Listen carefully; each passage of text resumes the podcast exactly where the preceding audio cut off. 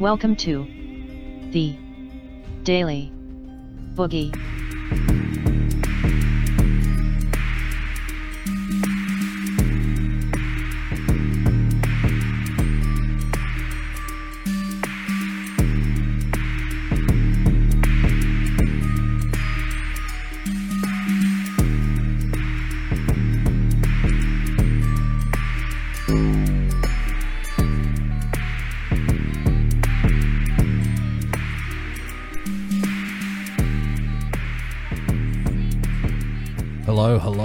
To another edition of the Daily Boogie. Good to be with you again. Thanks for joining us.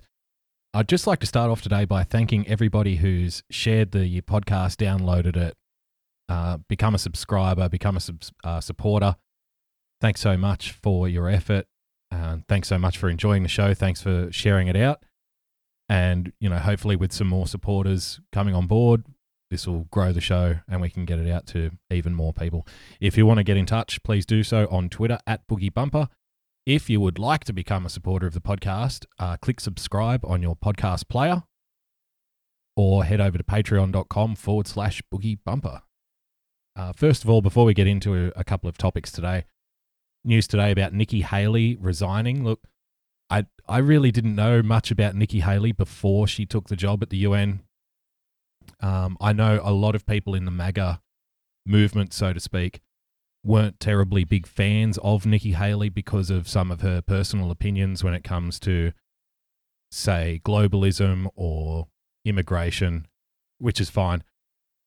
When in the UN role, though, I did notice that she did argue quite strongly on behalf of Trump's agenda and Trump's policies.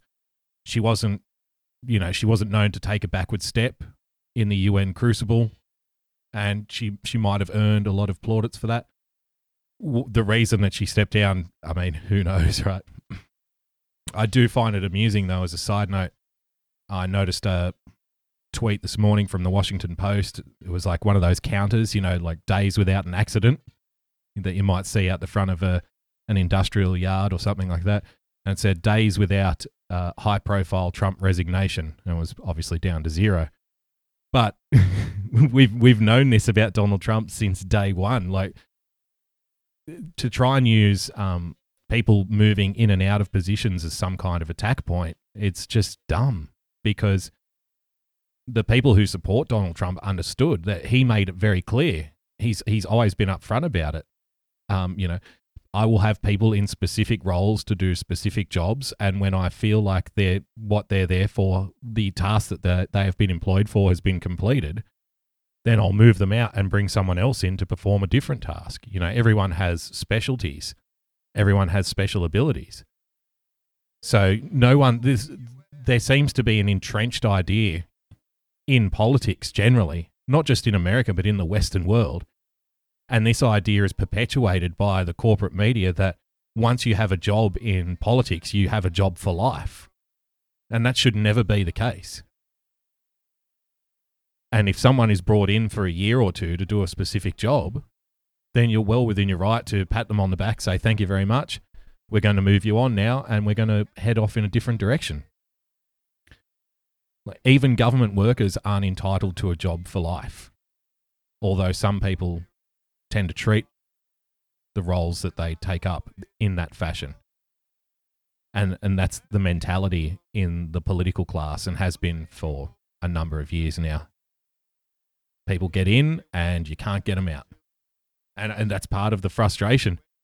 Not only on the right but on the left as well. A lot of elements on the left. A lot of the Bernie Sanders people. Of course, it's a little ironic to have that position if you are a Bernie Sanders person when you're supporting a guy who's been in in politics for about 30 or 40 years, but hey, let's not let logic get in the way of a good gripe.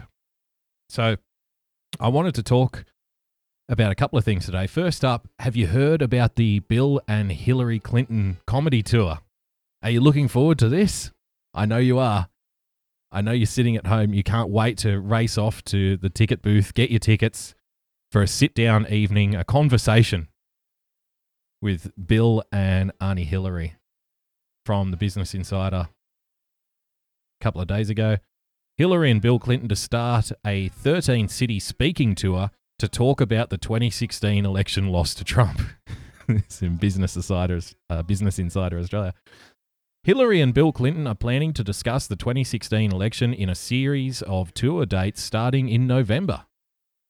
The Evening with the Clintons quote tour is scheduled to visit 13 US and Canadian cities. Why, why are they going to Canada? I mean, Hillary Clinton might be arguably the most unpopular Democrat would be president amongst Democrat voters that has ever existed. I mean, we touched on this a little bit yesterday. Consider the fact that Hillary went up against what she considers to be the worst president of all time and lost. why would why would anybody want to hear the story of how the Russians stole the election or how everybody's sexist or how everyone's an Islamophobe all of a sudden or everyone's racist all of a sudden? All of the people that voted for Barack Obama in 08 and 2012 and now they just turned racist when Donald Trump walked out behind the podium somehow Maybe some kind of magic dust was happening, flying around in the air vents. Who knows? But I, I bet you couldn't pay me to sit in that audience and hear that story. We've already heard it. She's never shut up. See, one of the complaints that uh, Democrat people make whenever Hillary Clinton comes up in the news on the other side of the spectrum, you know, this is a common troll that you'll see in, in chat rooms and during live streams and whatnot, and in comments on podcasts like this is Oh, why? Why are you still talking about Hillary Clinton? Can't you get over Hillary Clinton? I mean, the election's done. The election was two years ago. Why are you obsessed with Hillary Clinton? Just forget about Hillary Clinton. Move on. Stop talking about her. And I, my response is always like, okay, well, if Hillary Clinton's no longer relevant, why is she still going on all of these speaking tours? Why are people still sticking a microphone in front of her face? I mean, if she doesn't want to be in the news and therefore a topic of discussion, then don't be in the news. Go go home and knit something, bake a cake. Whatever the hell you do in your time off. But she loves staying in the news. She can't get out of the news. Every couple of days, and the media love it too, because you know exactly what you're going to get. Again, there's no surprises when it comes to the Clintons. Every time you stick a microphone in front of a mouth, it's going to be something like Donald Trump's awful. He's the worst president we've ever had. You can't behave like this. The Republicans are terrible. Sexism cost me the election. The Russians cost me the election. Propaganda cost me the election. All of the above. Over and over again for the last two years. I, I find it amazing that they're now going to try and charge people for the privilege, but hey, I, I, go for it. I don't care. Yeah, I'm all for free speech and I'm all for capitalism. So if the Clintons can drag in a few suckers to throw over their coins, their hard earned, to sit down for an hour and a half and listen to these inspiring retelling of the same story over and over again, by all means, go for it. Half your luck. I find it hard to believe that the Clintons are short of a buck, though. I, I forget how many millions they have in the bank. The Clinton Foundation has been wrapped up, though. That we we should consider that. I mean, if Chelsea was ever to get married again, we need to have something in the dress fund. Should that perish the thought, should that need ever arise. Tickets were listed as costing, this is back to the article, between US $59.50, bargain, bargain. can I can I get two? To US $750, ladies and gentlemen you can sit right up close. You can sit front row for seven hundred and fifty dollars. You'll you'll be sitting so close that you can actually count the veins in Bill Clinton's eyeballs. His red eyes as he's on stage. You'll be able to notice each individual stitch in Hillary Clinton's moo moo. That's how close you'll be to the action. The promoter Live Nation said ticket holders would see the pair, quote, sharing stories and inspiring anecdotes. Ah, yeah. just just a regular figure of inspiration is Hillary discussing issues of the day and looking towards the future. Looking towards the future. If is there anyone out there that still believes that deep down in the dark recesses of Hillary Clinton's mind that she's not in some way considering another run at the presidency in 2020. Like that does, that's not to say that it's going to happen, but does anybody really believe that Hillary still doesn't believe that she should be in that job? Two unsuccessful runs at president now. Once beaten by Barack Obama in the primary section of the tour, and then having won the primary without Barack Obama there, getting defeated by apparently the worst president who's ever lived. A guy doing it for the first time. it's like the Yankees getting beat by a little league team. That's how unelectable she was. But does anyone think still that she's not harboring some secret desire to get back into the race at a later time and have another crack at the top job? I don't think Democrats would want that.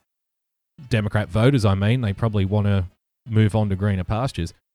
But, I mean, I've heard the argument before from various Democrat power brokers on the on the you know the morning shows and whatnot, and in op-ed pieces that there is a path there for Hillary Clinton to win the nomination because she has so much sway with the power brokers and the delegates in the Democrat Party. So I think it would be suicide for the Democrats to run Hillary again, but who knows? Who knows? She might do it. And I like discussing issues of the day. And you know what that's going to be? It's going to be all the F Trumps that you can possibly pile into an hour and a half sitting. And Bill, yes, that's that's great, Hillary. That's great. What what is Bill bringing to the table? Honestly, war stories of the Oval Office.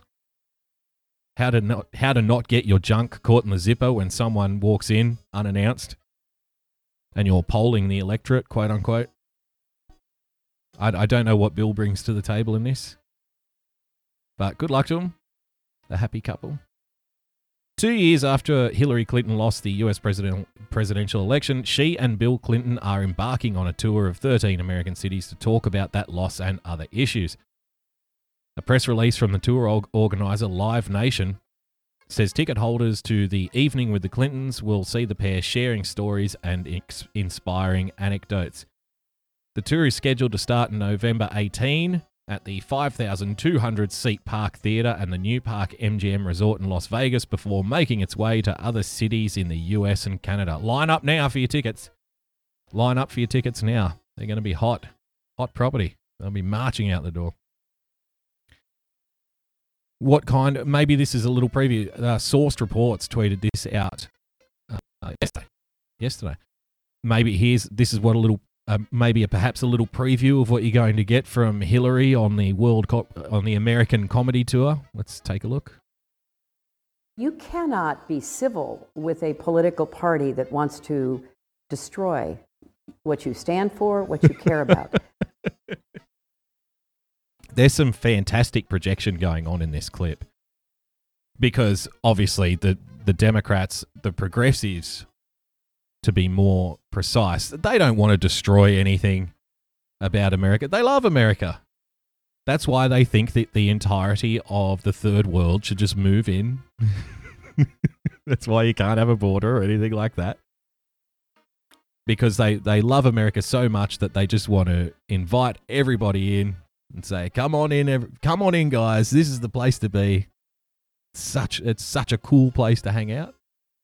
They're not trying to destroy America with you know the kinds of protocols and policies such as hate speech, gender quotas, for example, universities cracking down on free speech and free expression, using the IRS as a weapon to attack conservative groups and Christian groups. Th- This isn't trying to destroy America at all. No, this this is why this is why Hillary loves America. No, it's it's those pesky constitutionalists on the other side. They're the ones trying to change America, not us. That's why I believe if we are fortunate enough to win back the House and or the Senate, that's when civility can start again. yeah. Yep. We can't be civil until the Democrats are in complete control of the system once again. because that's the only thing that's going to stop Maxine Waters getting out in front of crowds of about 25 people. Unfortunately for the live goers, but luckily for the rest of us, uh, these things are filmed these days and put out on the internet, and they do go viral. Maxine Waters standing there saying, you know, if you if you see a crowd, you confront them, you push back on them, you tell them they're not welcome here. You know, progressive activists going into restaurants, harassing, haranguing, spitting on, attacking politicians, chasing them out, chanting, "You're a Nazi, you're a white supremacist."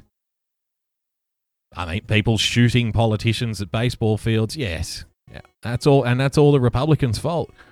So listen up, Republican voters. You need to vote Democrat if you want the attacks on you and your families and your politicians to stop. Okay, it's very, it's a very simple equation because that's how we'll get civility back into the system. Just hand over all of your dreams and all of your aspirations, and most importantly, your votes to the Democrats, and guess what? The violence stops. It's it's like it's like Hillary and the Democrats are just punching you in the face, saying, "Do you want civility back again? Huh? Huh? Well, if you want civility back again, you make sure you give us a supermajority, and then we'll be civil, okay?" it really is like a veiled threat from Hillary Clinton. And you know, as a, as an outsider looking in, I suspect this tactic, which the which the progressive left have been doing for as long as I've been alive, which is over thirty years now, as long as I can remember at least. This this tactic of being the aggressor.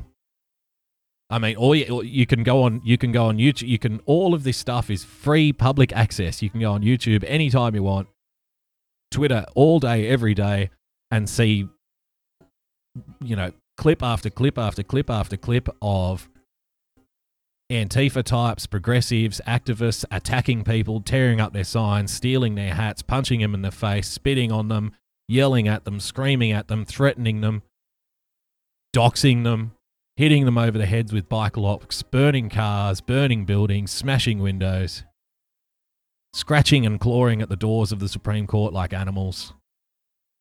It's all out there and the politicians giving a kind of pseudo coy endorsement of this behavior by not denouncing it and you know praising the inspiring activism the the mainstream corporate media saying oh this is just the passion of the people standing up again a, a pseudo coy endorsement of the behavior so being the aggressor in every sense of the word and then coming out and saying oh we're the victims we're the victims. You know, it's it's so hard for us. We, you know, the the Republicans they just don't want to be civil. They keep attacking and attacking, and they're trying to destroy everything. I just don't think it works anymore. I don't think it plays. I mean, it, it probably plays to the minority of people who get sucked in because that, that's all they're going to believe anyway. And I suspect a large number of the people laugh knowing that they are the aggressors and they know it's all a con but they go along with it anyway because it's all about beating, bashing the fash. But the people in the middle and certainly the people on the right, uh, these days, I think most of them just roll their eyes. Yeah, okay, more bullshit. More bullshit. Let's carry on with Hillary. But until then, the only thing that the Republicans seem to recognize and respect is strength.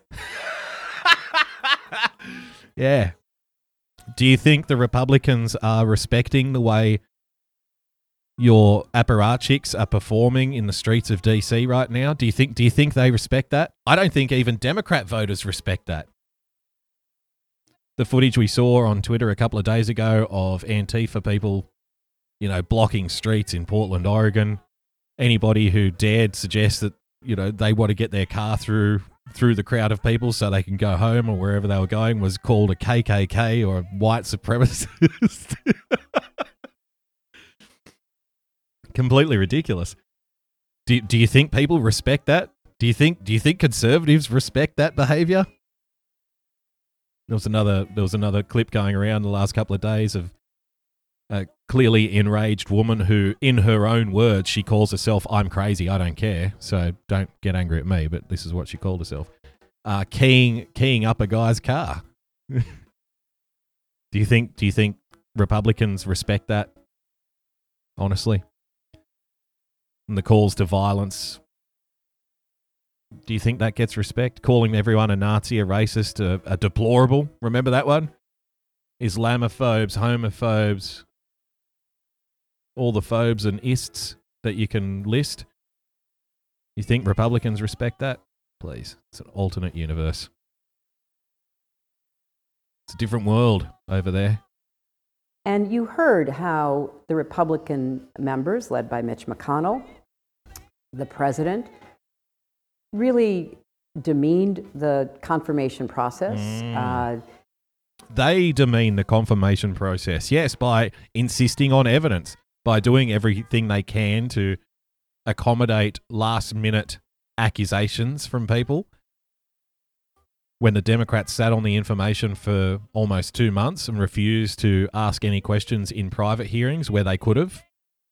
Yes, they demean the confirmation process by not simply folding over and yielding and giving up and giving in and dare I say, cucking out when somebody with no evidence whatsoever, whose corroborating witnesses don't even agree on the story that's being put forward, when somebody comes out and accuses the nominee of being a gang rapist who drugs women.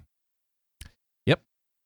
Yep. By doing that, by insisting on all those things and trying to accommodate the woman and even saying that they would fly out to her because she said that she was afraid of flying by doing all of these things, they demeaned the nomination process. So I'm looking forward to the strength, the show of strength from the Democrats, because apparently that's all the Republicans respect. Not to mention Hillary Clinton and don't forget the first husband Bill on their worldwide comedy tour, regaling the audiences with inspiring anecdotes and stories of her crushing defeat again and again and again to the worst allegedly the worst president of all time, Donald Trump. Should be fun for the whole family. Drag your kids if you hate them. Moving on to our, our next topic here. There was a report that came out a couple of days ago about climate change. Intergovernmental Panel on Climate Change releases special report, a special report this time on global warming targets. The United Nations has released a wildly alarming report on climate change, given the world just a 10 year deadline to take action. From my memory, this is about the fourth or fifth deadline that I've witnessed. We've sailed through a few of them since the release of Al Gore's now infamous movie, uh, what was it? An Inconvenient Truth, which, in order to be played in British schools, now has to be preceded by a disclaimer pointing out all of the factual errors within the movie. within the movie and you know, I'm sure people should be called deniers. I mean, little things like the there's there's a few facts here. One part of my issue is it doesn't even matter if climate change is real or not for me to make this argument. Number one, a reason to be skeptical would be that the IPCC, which is the Intergovernmental Panel on Climate Change, has not once in over 25 years got one prediction right, ever. Now, that doesn't mean that this prediction isn't correct, but it always seems to be wrong, and then we just push we just push out the finish line a little bit further. Just a little bit further. In the article, a special report on global warming has been released today that provides a grim view on the world's future. It states that the world stands up grim view of the future. That's all we've been getting for the last two years. Remember, Donald Trump's the president. I'm surprised that the Earth is still in one piece, hasn't been blown up yet. It states that the world stands on the brink of failure when it comes to holding climate change to moderate levels, and there is only a decade to try and cut emissions. Just a decade. All scenarios for keeping global warming to 1.5 degrees Celsius would involve cutting the use of coal powered electricity to practically nothing by 2050. 91 authors and review editors from 40 countries prepared the Intergovernmental Panel on Climate Change report, and their verdict is extra is every extra bit of warming makes a difference. Yep. Yep, yep, yep. So from memory, what I understand was one of the issues that got Donald Trump elected in the first place was government signing up to what was called the Paris Climate Accord, which, again, from memory, and I'm happy to be corrected, uh, constituted America paying the lion's share of this fund to quote unquote mitigate future climate disasters. Now, what mitigation means, I don't know. Does that mean installing windmills on South Pacific islands where their economy is run so poorly that they can't produce any wealth themselves? Maybe that's a, maybe that's a factor. But I do know that a lot of the money, the the bulk of it, was coming from America, and it was tipped to be in you know the trillions of dollars over a number of years. Now, I've seen reports from people like Bjorn Lomborg who say that even if every single country met these quote unquote climate targets that were pointed out in the Paris Accord by 2050, the world's reliance on renewable energies would not be much above 4%. and what effect that's going to have on the climate, who's to say? Another issue was uh, developing. They're still calling China a developing country. I'm not sure why. China is now literally they've literally built man-made islands in the South China Sea and stuck missile armaments on them, and they're now butting heads with the U.S. Navy in what is now disputed waters. When before it was international water, they just built a few islands and said, "Okay, this this bit of water belongs to us now. Out you go." So I don't know. I guess it is technically a developing country because their land mass just seems to be expanding by artificial means. So I guess it's developing in one sense.